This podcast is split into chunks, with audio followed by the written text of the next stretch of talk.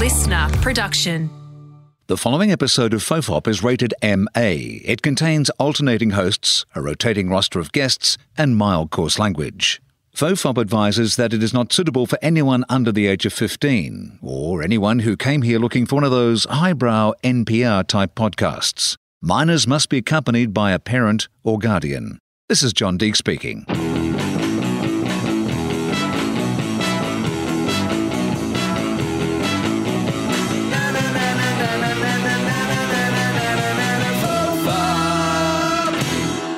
Hello and welcome to Fofop. I'm Charlie Clausen, and my guest this week. You might know him as the frontman from alt rock legend band Children Collide. You might know him as Lord Fascinator, or is it just Fascinator? I never get that right. Johnny Mackay, welcome to Fofop. G'day, Charlie. How are you? Good. Is it Lord Fascinator or is it Fascinator? Well, Fascinator is sort of the band, uh, which has had over 100 different members. And then Lord Fascinator is more me as an entity, whether that be DJing or composing or myself in Fascinator. And so when you say you've had like over 100 people in the band, does that include the people who get up and play like air instruments when you do gigs? Well, that was just a phase. It's gone through many different phases, but there was this period where I would always have an air band. I love it. and that. I'd be in some some friends would visit New York, and um, I'd be like, "Have you ever been on stage before?" And they'd say no, and I'm like, "Do you think you can handle playing air synth or whatever?" and then uh, I'd, I'd, get them to come to the Bowery Ballroom or wherever I played that night, and um, we'd we'd make an air band, and um, yeah. So uh, over time, I guess because of them and other different instru- um, instrumentalists, actual instrumentalists, I um have got quite a uh, a body count going for our band members. Well, how do, how does it work though in music where, like, I understand the term session musician, right? That is an uncredited musician who comes in to play on like your album or something when you're recording. Not necessarily uncredited, um, and it's not really the way things work with me anyway. Um, I just did a thing on the weekend with a bunch of really amazing musicians who some of them play with Florence and the Machine, some of them worked with Solange and Lana Del Rey and different people. I guess they're kind of session musicians in a in a sense, but they're also like specialists in their in their instrument and have the, create their own music in their own right. And um, with me, it's more people that can improvise. So I'll get them up live. i have met like flute players on the street and then got them up that night and they've played the whole set with me, you know. So I wouldn't necessarily refer to that person as a session musician, quote unquote. I'm, I'm not. I'm not paying them any union rate. That's for sure. yeah, right. so you literally saw like someone playing the flute on the street, and how long do you have to watch them to know that they could? No, no, no. I've met people that I've never seen play, and they've just told me they play flute, and I've told them. What's this? What's the thinking behind that? Like, the, well, the thing is that anyone that's confident enough to get up and improvise over someone's set is probably okay. It's only backfired on me once or twice. What, what were those instances? How did it backfire? Well, there was one person that just played there. I'm not going to say the instrument because you know uh, there's just one person that got up and played an instrument, and you can't really do it for every single section of every single song for an entire set, improvising this a certain instrument. So it would just kept going, going. I'm, I'm, like trying to like elbow them, going, "Hey, like not this song or not this part," and they it's like, I for some reason I, we're just so in it and quite out of tune, right? Uh, and yeah, so it can backfire. And, yeah, that's that's just the nature of improvisation, and I guess that's why it's exciting too to do but, to do uh, have improvised elements in your music. So, but I mean, I'm just fascinated by the uh, no pun intended. Uh, I am uh, in, enchanted by the idea. That's that's going to be a new. Uh, I'm telling ego. Lord Enchanter you said Lord, that. yeah, Lord Enchanted. um, the idea that like someone says, oh, "I can do this," and you're like, like, do you not feel the need to vet them beyond? Just the uh, the claim that they can play the instrument because I can I can play the ukulele, but I imagine that my version of what playing a ukulele is compared to your version of what of playing a ukulele is are vastly different. I'm right now offering you an official invitation to play the ukulele with me live one night, Charlie. Well, am I allowed to look at my fingers? Because I have to. I have to look at the strings. I can't. Like you, I'm not. you can look at. You can look whatever you want. Oh, really? yeah. I know like three just don't, chords. Just don't look me directly in the eyes, and, and we're and we're cool. Okay, right. It's the Tom Yeah. Cruise principle where I'm not Yeah. allowed to make direct eye contact with you. Yeah, yeah. So with this idea of like getting the musicians up on stage, like did they stay up for the whole gig, or is it like you I'll usually word them, them, up? Yeah. Well, with someone that I've just met, which has happened quite a few times. With someone I just met, I'll usually be like, I'll give you the nod.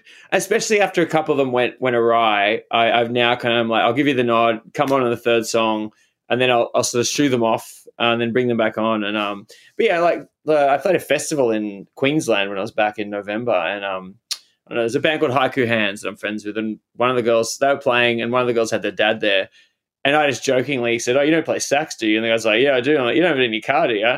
He's like, "Yeah, I do." And he and he got up and played sax with me, my friend's dad, and uh, he was amazing. But he like he came on back on for a song where I had already shooed them off, and he just like walked on without. And but he was right. He he killed it. It was awesome. But you know, so sometimes I'm you know, it's not like being strict is the opposite of the idea of it. The idea of it is to be loose and have this kind of playful energy on stage, makes it more interesting for me, and it gives a, a risk. Whereas so many bands today are just backing track and and trying to be completely replicate their studio sound on stage. Um, I, I, think, and I, you know, to some extent, we did that with Children Collide for a while too, and I think I kind of wanted to react against that and um, bring a little risk. Did you watch uh, Get Back, the the Beatles, that three part? I'm very slowly devouring that. Actually, I'm um. Oh. That, that's that's an oxymoron, isn't it? I'm very slowly. No, you can devour um, slowly. Like imagine I, a boa constrictor slowly devours like an yeah. entire deer. Yeah, I like I like to watch it with a guitar, hand, an acoustic guitar handy, just in case I feel like having a little noodle. So um, yeah, I'm kind of almost at the end of the second one. I can I imagine, it. like, I mean, I'm not obviously a musician, but that documentary, like, in terms of just dropping you into what I imagine like a rehearsal space is like.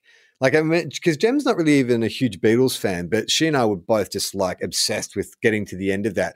And the way we sort of talked about it at the end is we wanted to hang out with our friends John, Paul, George, and Ringo because it, it gives you such an intimate idea of this sort of creative process and just how mundane it is a lot of the time. Like they spend so much time just either fucking around or playing other people's songs, and there's just this kind of like sense of it's really sort of blue collar in a way. It's just like they just front up and they just hang out and they they just work and work and work until something happens.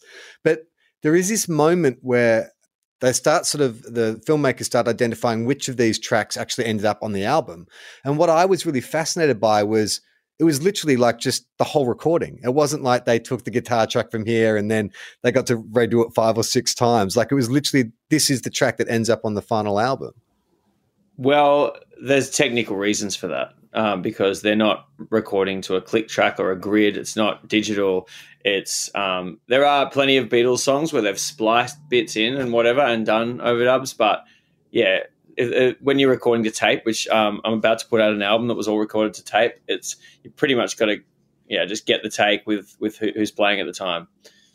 Yeah, right. So yeah. can you listen to like those I mean, I guess maybe the remasters are the wrong ones, but listen to those Beatles albums and pick. Can you pick from listening, or is this from your research or reading that you've done that you can tell what's? Yeah, research and reading, and once you get told, yeah. But um, what the remasters are really good. The most recent remasters are amazing. So, what does it mean though when they're in? What are they doing when they go in there? Um, I'm uh, it's such a dark art to me, and there are some technical things I know about, but but I, from what I understand, and there was two guys that remastered these last uh, batch, um, a guy named Paul Hicks and um, Giles Martin, who's George Martin's son. George right. Martin being the, the fifth Beatle, the, the guy that produced and, and arranged and all that and played on it a lot. And what I understand, they, they're kind of going in and um, so he actually used AI to, to I think, or so, some kind of special thing to pull out frequencies for that get back thing and remaster, and they were able to sort of remix stuff to its extent. I know that they didn't try to fuck with it too much, you know. Well, like I think what happens just...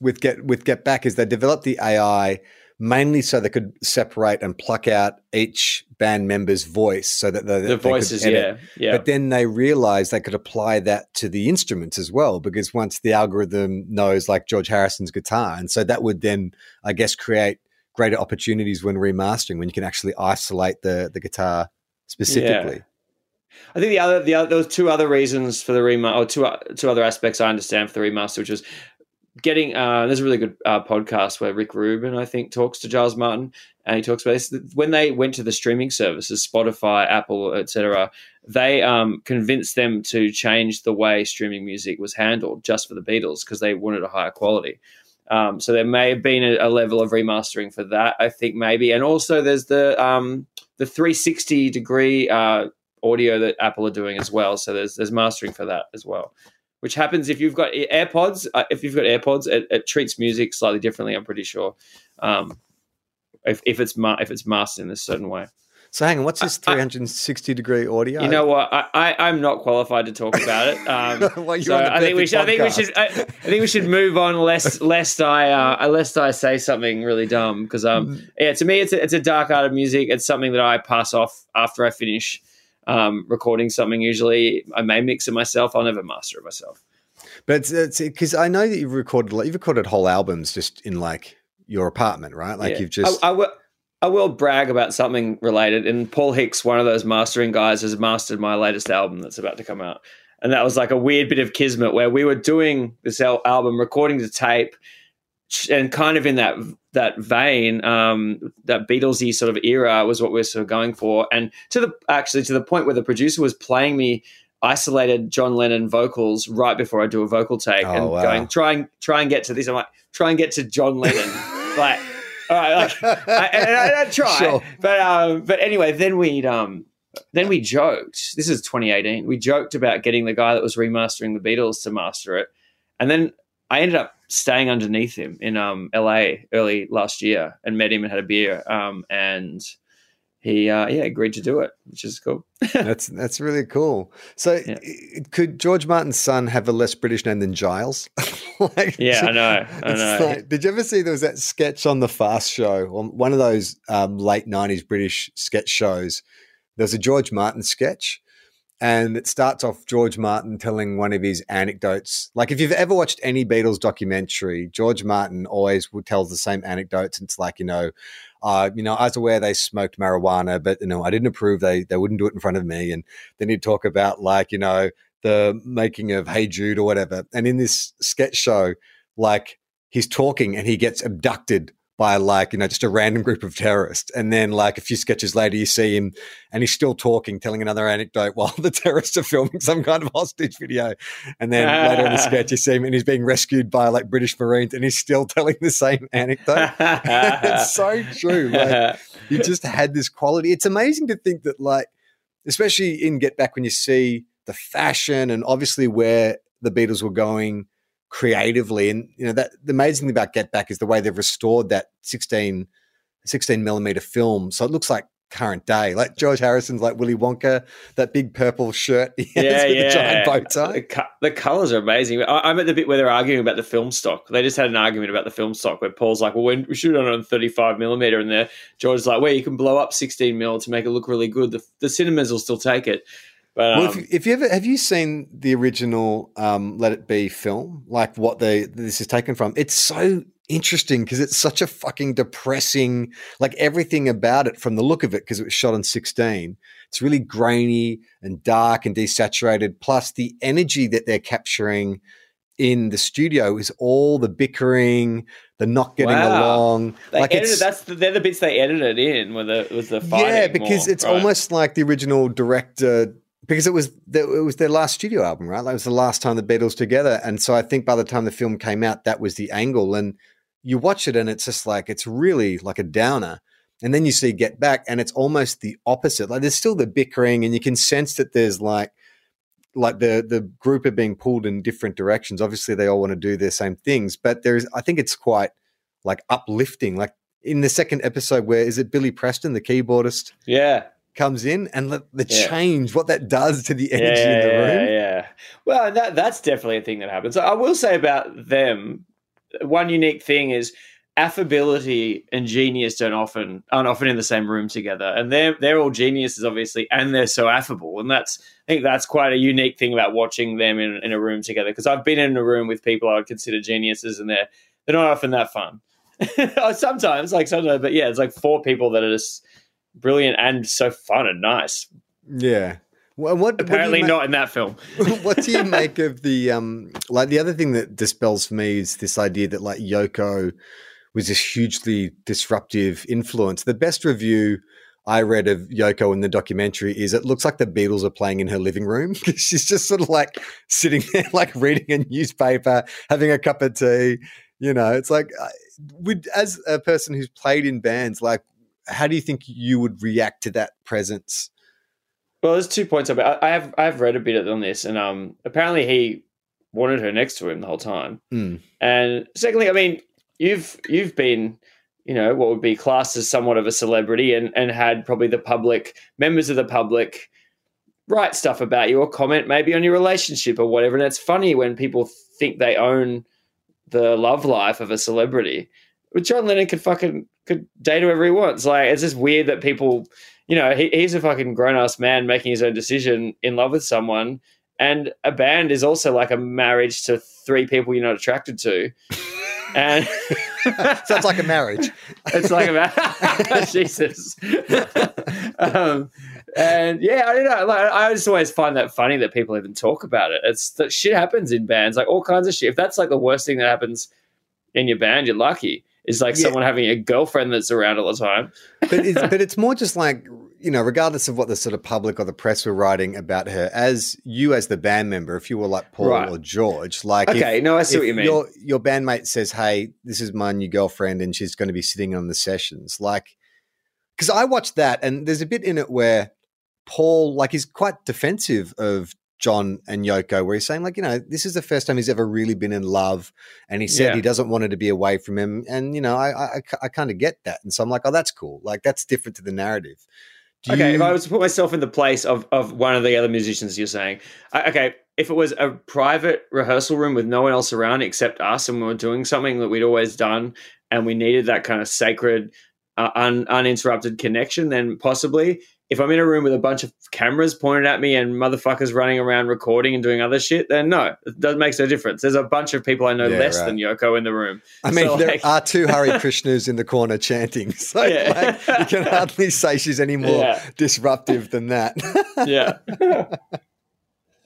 Where's um when you record, like do you do you have to be in a studio or like has technology made it possible that you can just literally sort of, you know, put cushions up in your bedroom and, and that sounds good enough? Or do you always have to fi- finish it in the studio? I've I've written. sometimes I compose. I, I've composed music for like um shorts and ads and stuff. That's I've been like lying in bed for most of it.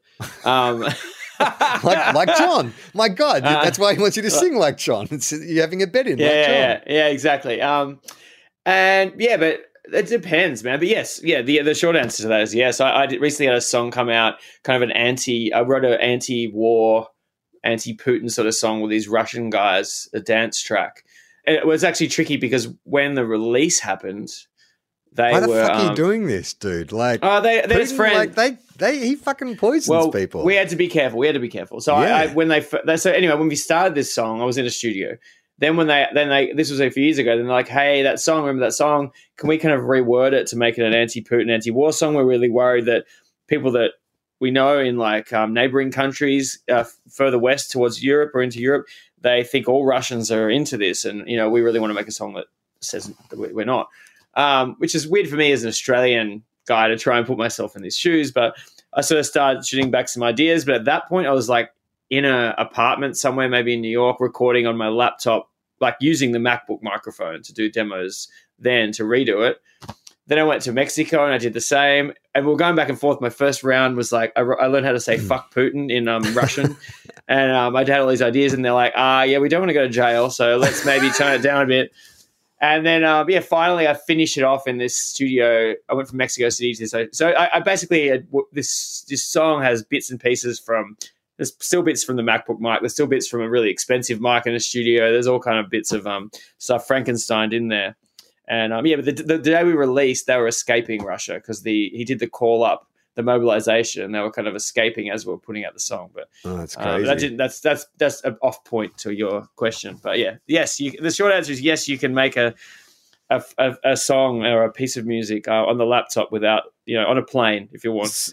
So, in, so in your experience, like you know, as long as you've been playing music, like in sort of filmmaking and you know even podcasting, broadcasting, there's been a democratization of you know anyone with a, an iphone can make a film you know anyone with a microphone and a laptop can make a radio show is that the same with music do you feel? Y- yes um, and i don't have a problem with the democratization of creation. I have a problem with the democratization with of democracy curation. in general. In fact i support no, Vladimir no. putin. No, it's more like the democratization of curation i have a problem with where ev- no one that's ever taught me anything about music or art is someone that likes everything. Everyone that's ever taught me anything like is kind of curmudgeony about something and, and you know like is, is kind of snobby about something and you know has strong opinions. And, I, and that, so yeah i don't mind the democratization of creation of art and music which i think yes it has happened in music but um, i think there should be more snobs as gatekeepers. So but hang on but w- all right so when you say the democratization as in do you think that because the the market is flooded like there is so many ways to access music like sort of radio and and the charts don't really seem to mean anything anymore? Is that what you kind of mean There's that. There's also like I think there's a thing where when the physical product was was more the way you made music out of money out of music, there was a, a, a commercial reason to aim most of the product at tweens because they were the ones that were going to buy the most product. So then the pop music machine, as it kind of grew and grew, I think really aimed at that and, and aimed at like, and I've been in rooms with people writing a trying to write a pop song, and I'm like, man, we're just like a bunch of like people in their 30s and 40s trying to trick a 14 year old into having their first romantic experience. Like, I find it kind of weird. You're right. When you frame But it that's- like that, That's most pop music, and it's still going though. Like, and I, I see fucking like grown ass adults listen, like listening or posting music, and I'm like, I, I, I find it weird. But that's because I'm a snobby asshole that and makes it my business to explore as much music as I possibly can. And the more you do that, the less kind of contemporary music is is as palatable to you. And I, and I call it Uber music anyway. It's Uber, it's music I could hear in an Uber anyway, so I don't need to uh, investigate it so much. Anyway, I'm not sure what sort of point I'm trying to make here. Got No, lost. no, I, I'm just, I'm just curious because, like, I, I'm someone who uh, I did a, a podcast actually a couple of days ago. Josh Earl has a, a podcast called 100. Hi, percent Josh. Hits. I've done a gig with Josh. I did a, I did a weird talk at a school with Josh once. Oh, really? Yeah, I think, I, and I was, I, I feel like I, I had to talk about being a musician to these kids, and I was like, if you do you not like money? Because I can't remember what I said, but anyway, yeah, that's I'm, I, so here's here's a podcast that I'm on now. In fact, people can uh, seek it out, and my episode is is still, uh, I believe, I'm still the current guest of this week. It's got 100 percent hits, where he takes that, you know, the compilation album from the 90s, 100 percent hits, and just you just play the tracks and you review the tracks. wow. And out of that conversation, sort of, it's interesting because we're both of the same sort of vintage, same age. So, you know, we had discussions about, um, you know, first album that you bought, you know, what bands were you into when you were a kid, all this kind of stuff. And what I was saying to Josh is like, I like music, but I'm not a nerd about it. Like, I know what I like, but I I mean, you know, uh, take an album like Nevermind or something. I can't name you every track of Nevermind, but I know all the songs. Like, if you play them Yeah. to me, I know the songs. But there is, I think, this kind of, um, you know, when we listen to the tracks of these compilations, a that idea of like, um, you know, albums or, or or singles, even singles having B sides. Like they would release a single and there's a B side to the single, or this idea that um, music was more curated, or you had more of a connection to the bands because there was the physical media. You know, like we talked about. I remember I bought Appetite for Destruction. It was the first album I bought with my own money, and actually like holding up that artwork and you know that scary the skulls on the cross and it was black and then there's like a robot you know attacking a woman and like it all felt so fucking scary and Yeah. this 11 year old catholic boy was like am i going to help with this you know but that's Yeah. part of the experience right Yeah. But because of uber music or i call it gym music like it none of it feels special like it all feels kind of the same and like i'm always amazed when there's any kind of controversy about you know sam smith where wore so and so to the grammys or you know little uh, nas x has done this music video where he's giving the devil a lap dance i'm like like none of this is like controversial or new or, Oh, or it's a it's a human centipede of wank that is just trying to self sustain itself. But you know, I think I think one one part of it is, I mean, and I sympathise with people that work in the music industry because they have to find new things all the time, and there isn't really a prodigy that comes out more than once a year. I I think maybe twice if we're lucky. If you think back in the history of the world, how many like amazing timeless artists come out every year? Not many that last. And I think that's the other thing. Like music that's of its time is rarely timeless, and music that's Mm. timeless is rarely of its time. Yeah. Well, that's the thing you get from listening to these compilation albums is like there's certain bands and artists where you're like, oh, that song, you could release it today and it sounds amazing. And then other stuff is so dated. Like it's just, there's like a real 90s sound, you know, uh, like if, if on the rock side, it's sort of that grunge kind of you know, sort of distorted guitar thing. But then on the like pop side, it's just that kind of, uh, I don't know. It's that, what, what's the, there was a period of music in the 90s where it was like, I guess it was like um, uh, R and B, where there would be like a call and response like beat, where it's like, oh yeah, oh yeah, Yeah. it felt like every R and B song had that. I, in I it like for when they like dance. period. I like those dance tracks from that era, like C+C Music Factory and that kind of stuff, where there'd always be a rapper come in and be like, "I'm being verse. cool because I'm in the pool." Like it was always like, yeah, that's exactly right. And it really was being cool because you're in the pool. I think like maybe AI, maybe AI. You guys had a, a you and Will also have had a chat about AI the other day, and I quite liked watching that. But um, the I Will think that stand might- up routine as written by a, Yeah. an AI robot. Yeah. Yeah, which you know, I I, I I I would have liked to try and deliver deliver that myself and see what happened. I'd probably get uh, anyway. Um, I, I I think it might might actually really um heavily affect the pop commercial pop engine more than anything because it's become so formulaic. And they've kind of may have bitten themselves in the ass making it so formulaic. Yeah. Well, there's also this kind of thing of like it's all about branding now. Like with movies, for instance, you know, uh, superhero films have become the dominant, you know, blockbuster genre. But it's the snake's eating its own tail now because, you know, there was a time when comic books were like on the fringe of society and it was something that only like nerds or, you know, weirdos were into. And then that's been absorbed into the mainstream and now that's become the dominant kind of media. But the problem is there's no investment going into comic books, like the the where the story started and these characters were Ah. created, like because it's the medium has shifted, and so they keep remaking or rebooting the same characters. But there's this discussion at the moment in the like the comic industry is sort of in crisis because people aren't buying or reading as much many comics, so they can't afford to hire new artists and new writers. But in order to sustain this behemoth, and I think like pop music's maybe in the same bracket where it's like, well, where where are the new artists coming from? Like, where are the new, like you said, the protege, the the prodigies, the the kind of new, exciting artists? When it's like, well, you've created this system which only rewards this one kind of music, or at least only rewards record companies from releasing this one kind of music. Yeah. Well, maybe it's good in a way because the, the diamonds in the rough really shine brighter then. Oh, it's beautiful, man. beautiful. I can't be a bitch for this whole podcast. no, you're not sounding too bitchy. Have you seen um, uh, Moon Age Daydream, the Bowie documentary? No, I have not. Does it have any Bowie music in it? Yes, all the way through. Oh, it. it does. Oh, cool. All right. Yeah, no, there's because there's two people get confused. There was a biopic that got Right. released, or a biopic, I believe is Okay. the correct way to pronounce Mhm. it, which was not approved by the Bowie estate, which apparently sucks because it because they weren't approved. They don't have any of the Bowie music or whatever. But this is a it's by the guy who did um oh, what was that Kurt Cobain montage of Heck, the Kurt Cobain documentary. Mhm. It's a really good filmmaker. Corbin or something? like I can't say. Yeah. Anyway. Yeah. And so it's amazing because his attitude as a director is he's not trying to make a like ticking off chronological events. This is he was born here and then he studied here. And it's more about he tries to create an experience for you of what Bowie tried to create when you went and saw Bowie in concert. So it's quite art, arty and weird and you know the mix of the they do sort of remixes of certain Bowie songs. But it does kind of make you sort of realize like that kind of artist or artistry is harder and harder to do now.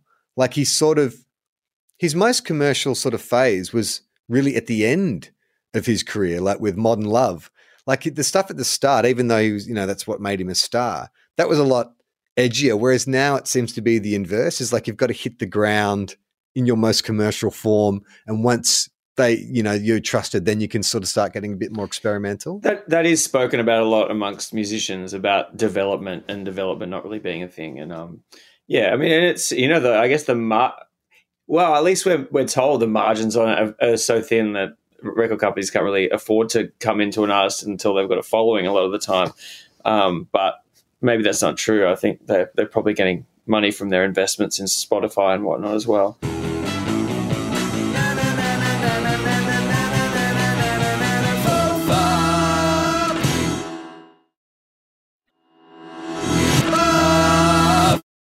Well, I remember when Gemini used to make music videos, one of the like creative directors at Sony, you know, we'd pitch an idea and maybe it was like uh, out there or whatever. And they the example she always used was you look at Lady Gaga's first music video, Just Dance. It is the most conventional pop song and pop her presentation is conventional. She just looks like she could be any number of pop stars. Once that was a hit, then she busted out the meat dress.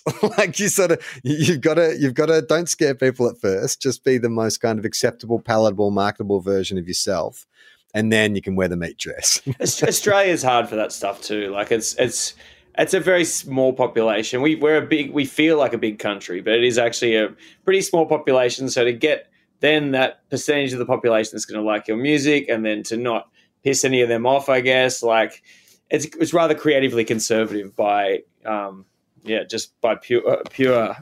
Um, just because of the numbers.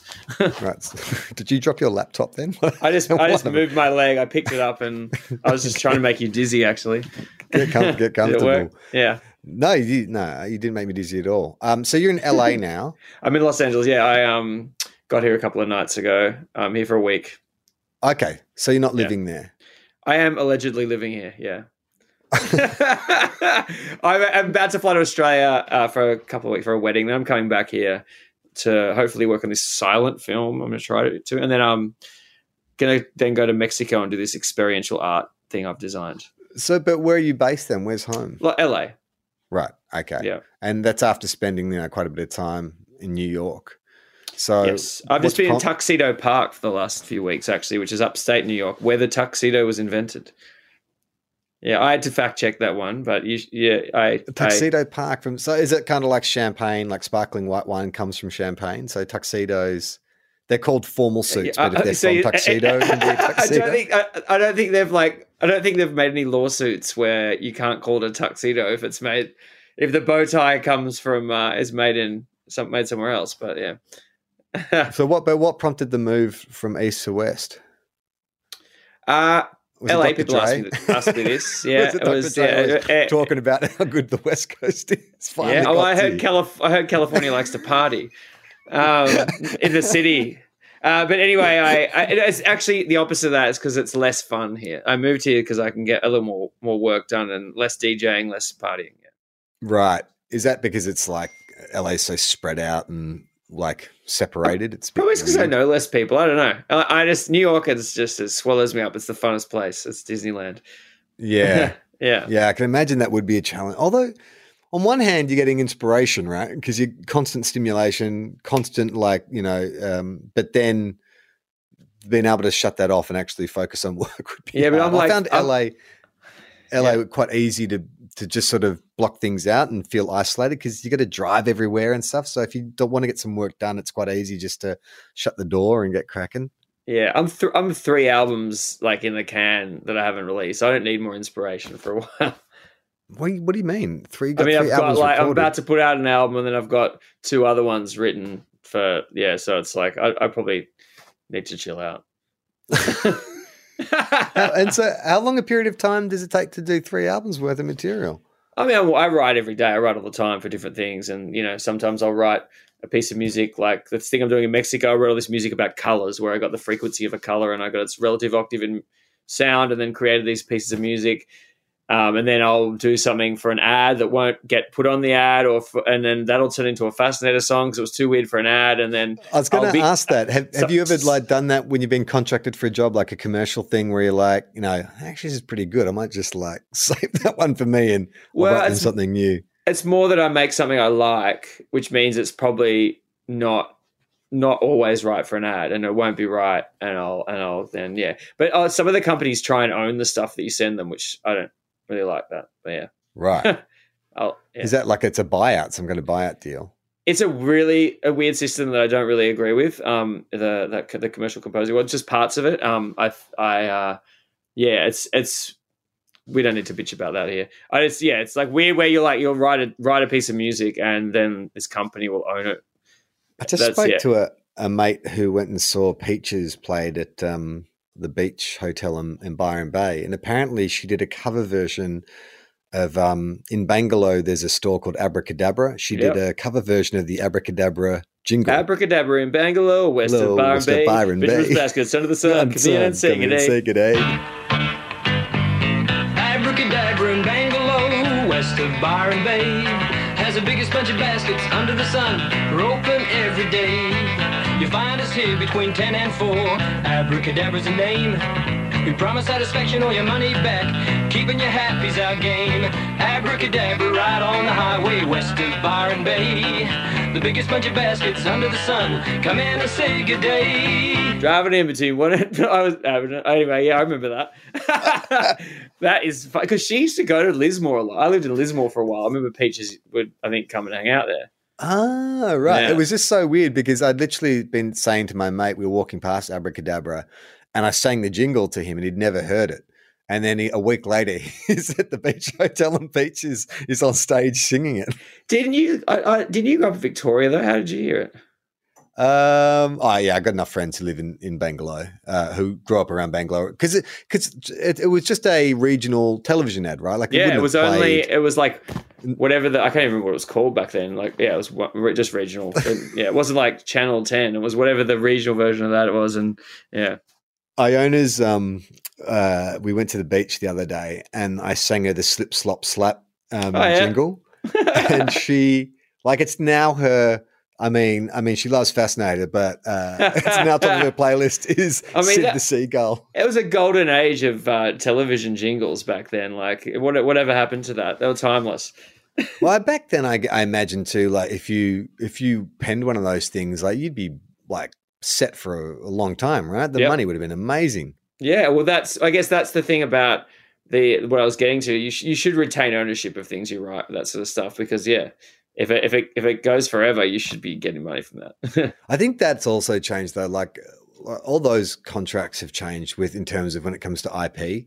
Like everyone wants to own everything now. like just in Yeah, my experience. I will ne- With- I will never agree with fucking over the artist. That, and it's just more and more fucking over the artist. And um, yeah, um, uh, it's it's it's uh, it's we, we they just people take a cut at every every chance, and um, Well, you know, we comes would eat back- too, man. It comes back to your um what you're saying before about the democratization because I, for for the you know the companies that have the streaming platforms that have the you know the whatever uh, media platform it is because there is such a wealth of material out there they just play a numbers game where they just buy everything and for a pittance and then that it doesn't matter they don't have to invest that heavily in it because it's just the weight of numbers like after a while all those percentages comes in and, and, and makes money because you know we've looked at deals with um like spotify and stuff you know when we before we migrated all our pods to to listener and but i was just quite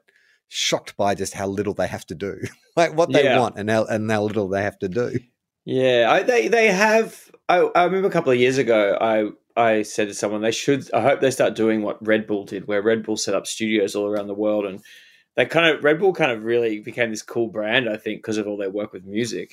Not that I drink Red Bull now because of it, but so maybe it didn't work. Anyway, um, but but. but you have But taken up I parachuting I hang did- gliding and yeah. snowboarding yeah, yeah, and I and I did drink an obligatory Red Bull when I was in the studio, but I think Spotify have started to do that. So hopefully they've started to kind of realize, hey, we, we should got to give back somehow. So I think they've I think all the streaming platforms are realizing the same thing because it was it was a bit like the dot com boom. Like you know, everyone was opening, and st- but now they're starting to realize it isn't sustainable. And because Netflix are trialing this thing with passwords, you've probably read about where yeah, there it's it, it, I I read one proposal which was insane, which was like you've all got to be on the same IP address, so it can only be devices in the same house. And if you travel for work or whatever and you want to watch a film on your phone, you have to email Netflix for like a permission slip. And then they send you like a 30 day pass that you can only on your device. It's like, no one's going to agree to that. And I think they very quickly cancelled it, but they have to. They're losing so much money because I believe, especially for Netflix, you know, because they tried to do Netflix studios, they produce their own content and own it outright, but they haven't those shows haven't done well enough. So they're still having to rely on buying other content and they're buying content from their from their competition who are like, sure, you can have Seinfeld for, you know, two years, just pay six billion dollars. so they're just like hemorrhaging money trying to stay relevant. Is that a real number like, they they paid? I don't know if that's a real no. number, but they do they do but they do pay overs because they yeah their model is built on subscription. Yeah. And so, you know, I love that some kind they had some board meeting, they're like, shit, like we're hemorrhaging money. What do we do? I know. What if we limit passwords? What if we make it illegal for you to give your grandmother your Netflix password? Yeah. I think it was, isn't it like checking into the, in, connecting to the Wi Fi every 30 days? Oh, yeah, something like that. I think that yeah. was the one just, they, they just show you. I mean, as I heard someone say on another pod, like, look, you're you you are marginally less hassle than piracy. Don't uh, drive us back to piracy. like, well, yeah, I was going to say there's a really good streaming platform called thepiratebay.org.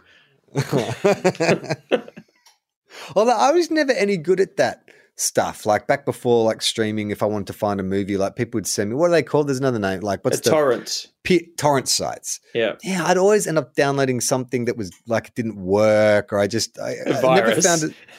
I heaps of viruses. I just could never seem to find, or like you'd search for the movie you wanted, or the song, or whatever it was, and you'd have to click through. Like people put up like dummy versions because there's there's some click ad attached to it or whatever. I never found it as easy as some people make it out to be. Yeah, I mean, I, I would never, so I wouldn't. I can't work out if you're joking or not. I think if it's not available in any other form, that it's okay. Like, I mean, if, if you're denying an artist money, sure. But like, if you're trying to find something that you cannot that's just not accessible through physical media or online. I don't think there's anything wrong with downloading it, is there? Uh, I, I, it depends who it is and what it is. I think, you know, if it's um, if it's a a, a, a News Corp um, production, maybe I don't feel so bad. I did ask. I, I will say I did ask ChatGPT for some topics that we could talk about. We've just managed to flow. So. Oh yeah, um, sure. I, yeah. No, no. I love a bit of AI. What do you got? So, okay, I'll read out some. Um, I just sort of said um, some like interesting pop uh, podcast ideas.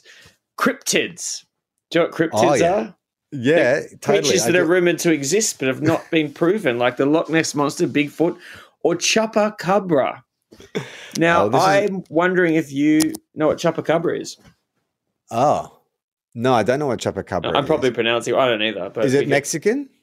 I don't know. A Mexican boogeyman? I don't know. Do you want me to look it up? Yeah, look it up.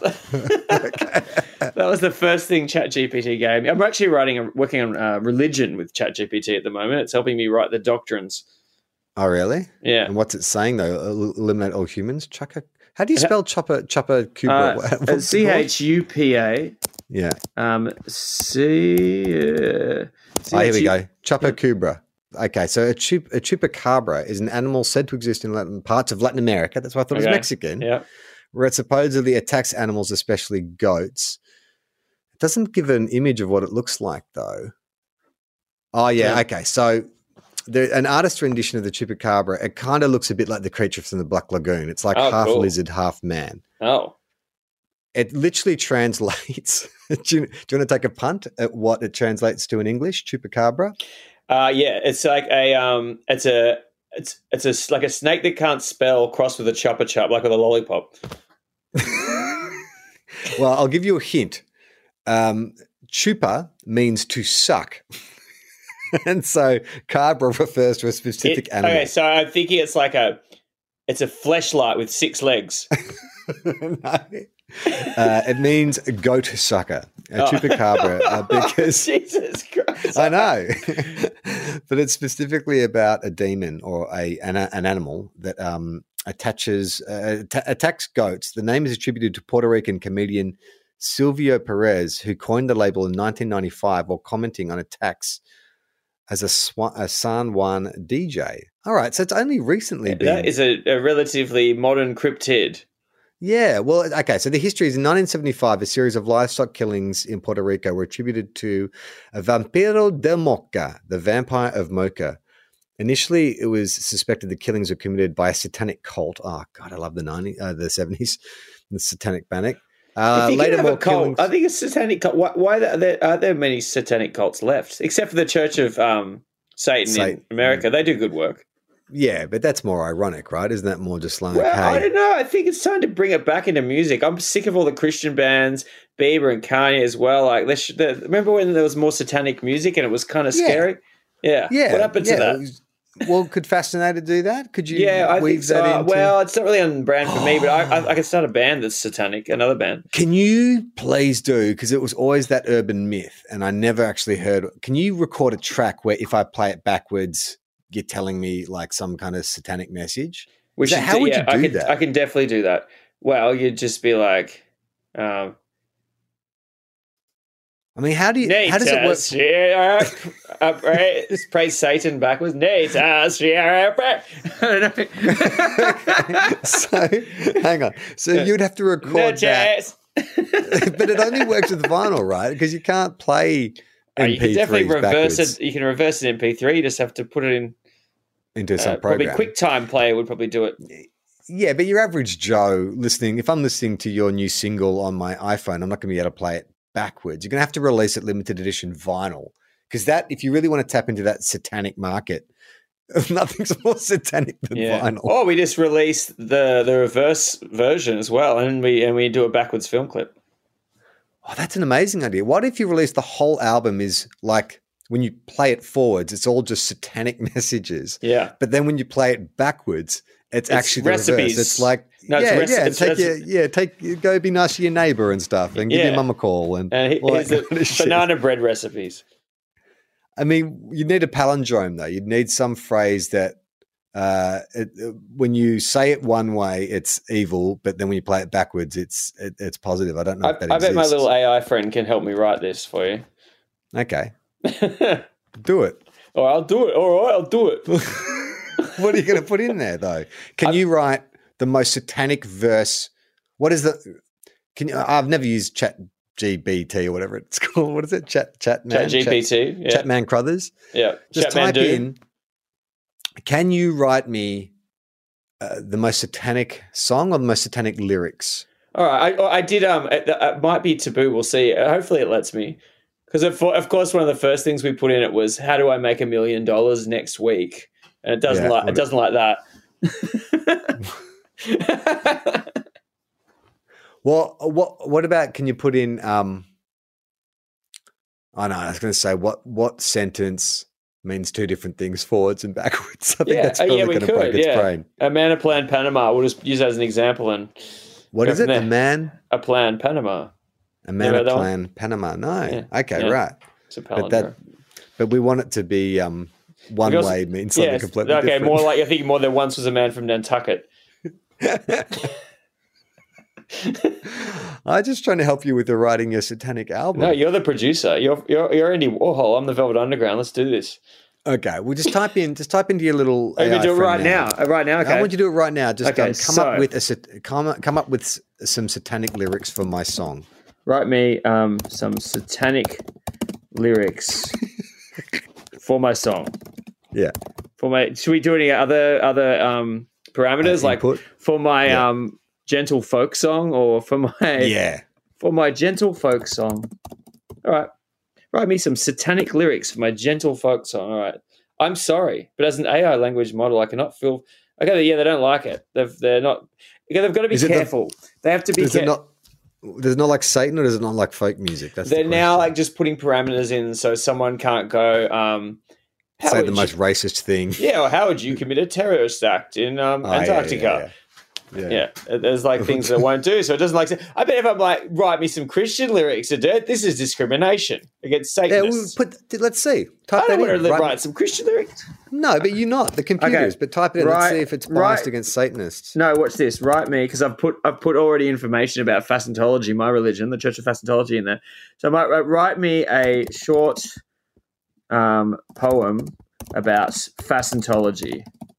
Let's see what happens because it knows about Fascintology. I've been talking to it. What?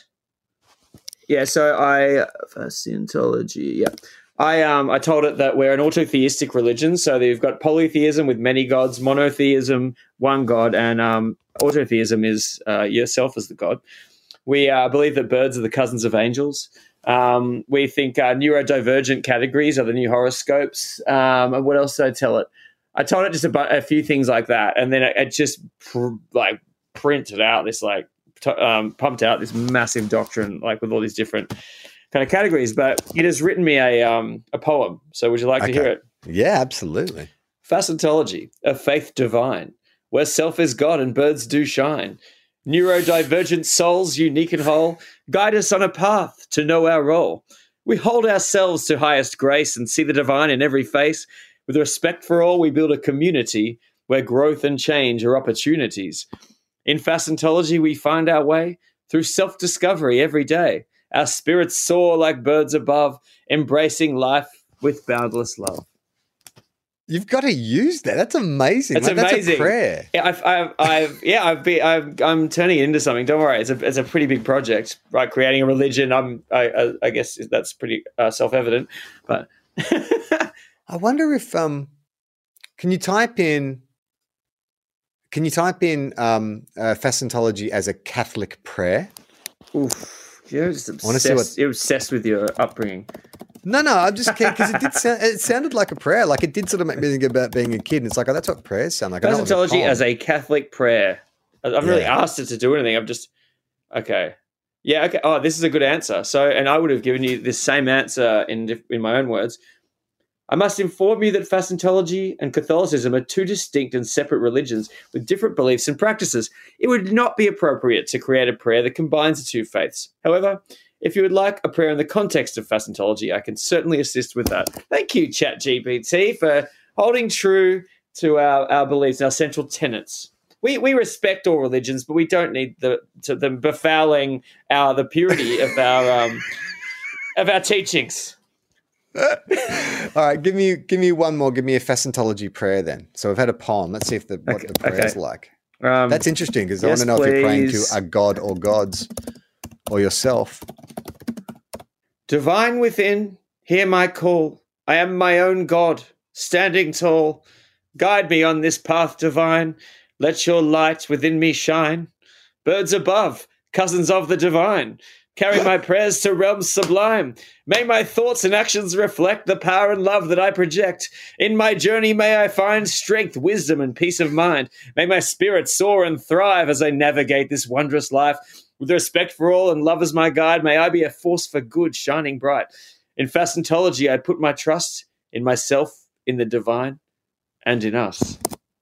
That's brilliant. I mean, Yeah. there's not a lot of separation between the Fascintology poem and the Fascintology prayer. This one's a bit more of an appeal, I guess. That's the difference. But it just does go to show you like how how religion is so easily uh, copied and reproduced. Like it, there's a real set formula. If you wanted to start a cult, like it's easy. It's real easy because it's convincing.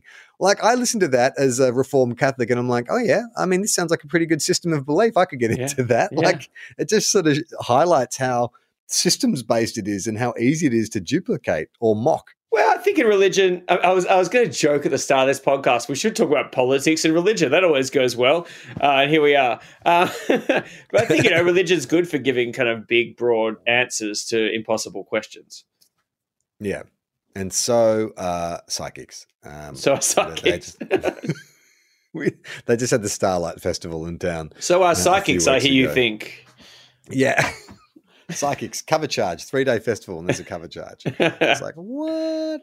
Um, Johnny, thank you so much for coming on the show. Um, uh, do you want to plug anything? Have you got like any releases or tours coming up I that think you want to plug? March. I think March third or fifth. I have the first uh, single coming out from my um, new record. Uh, I'm not sure if I've even we haven't announced it yet, but I don't know when this gets played. But yeah, I have the first single coming out uh, Next week. March fifth or third. I can't Yeah, remember which. It's called "Love Is Coming," and it's a folky kind of. Uh, it's the thing that we the Beatles mastering guy Paul mastered that I did on all the tape. It's, yeah, it's And It's a- so, how it's- can people find it? They, do Uh, it'll be it'll come out as Fascinator. Um, yeah, Fascinator Love Songs is the album, or Love is Coming is the um, the song. And Yep. so, I guess we just uh, follow you on uh, Follow Instagram? Lord Is that the best Fascinator on Instagram. Lord Fascinator Yeah. is the easiest way to find me. We'll Yep. put a link in the episode description. Uh, Johnny, thanks so much for doing the show. Thanks, We'll Charlie. Good to soon. see your face. See ya. Bye.